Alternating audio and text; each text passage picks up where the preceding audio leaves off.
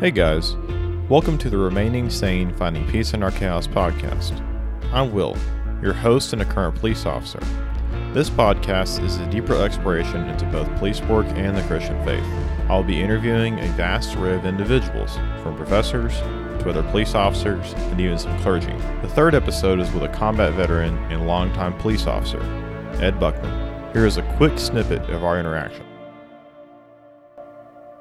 Well, I, I want to go back to one thing that uh, you mentioned is that the way that God worked for you in order to lead him to you, there's a lot of very small things that happen in your life that eventually lead up to uh, this. I don't want to say just a conversion experience, or there's a whole lot of different terminology that we can bring. Um, but I, I think that that that is something that I've, I've noticed as a theme in uh, Christian or in I don't want to say just satanic walks, but in walks away from Christ. That uh, I can't remember um, what this quote's from, but the quote is bankruptcy happens very slowly and all of a sudden. Very momentous things in our lives, for the most part, don't happen just all of a sudden. There's very small things that build up to those.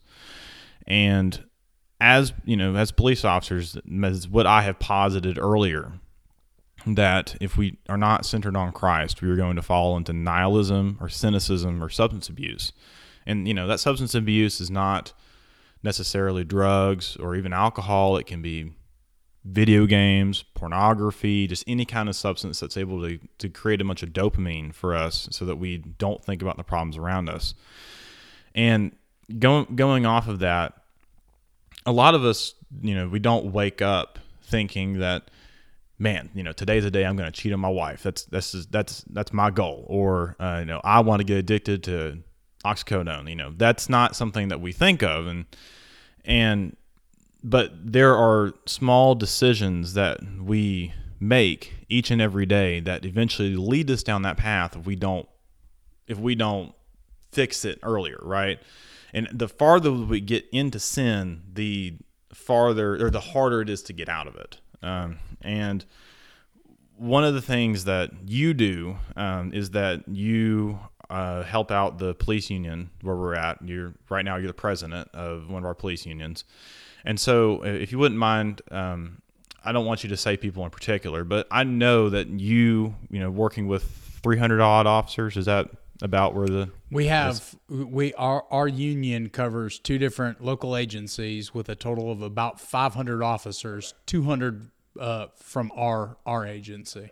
So so you've seen this you know this decline or uh, even this roller coaster. And i i would suspect that with police officers the roller coaster is even more exaggerated.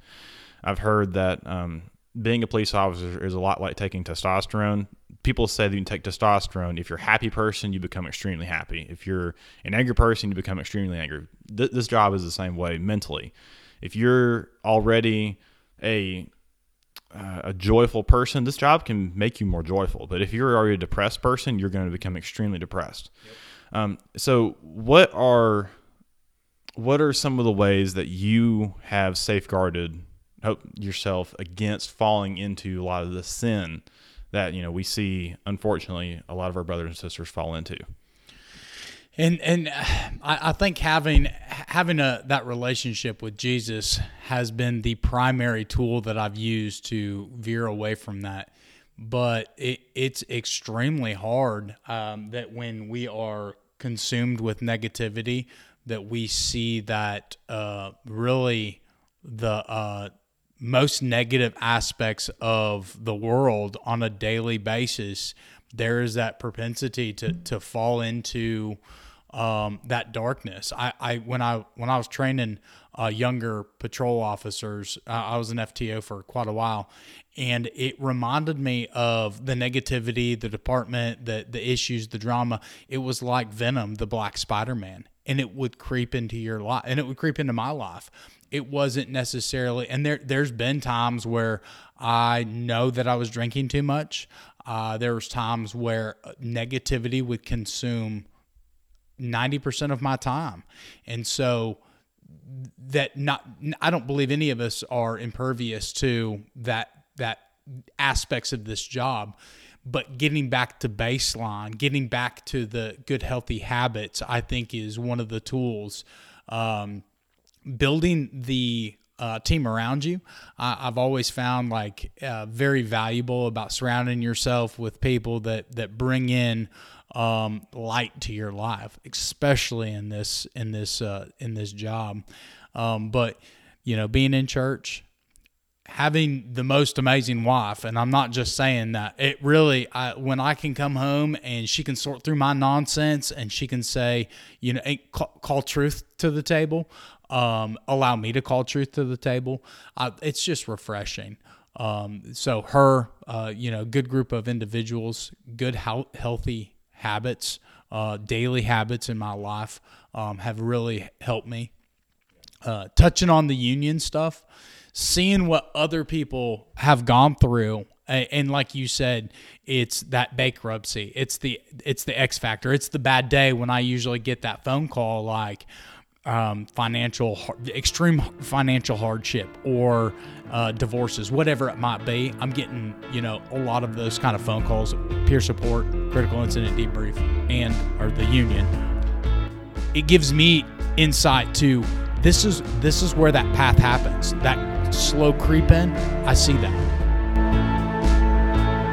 Thanks for listening. If you want to hear more, check out the entire episode on August 11th on most podcasting platforms, including Spotify and Apple Podcasts. Be sure to subscribe if you don't want to miss it. Enjoy.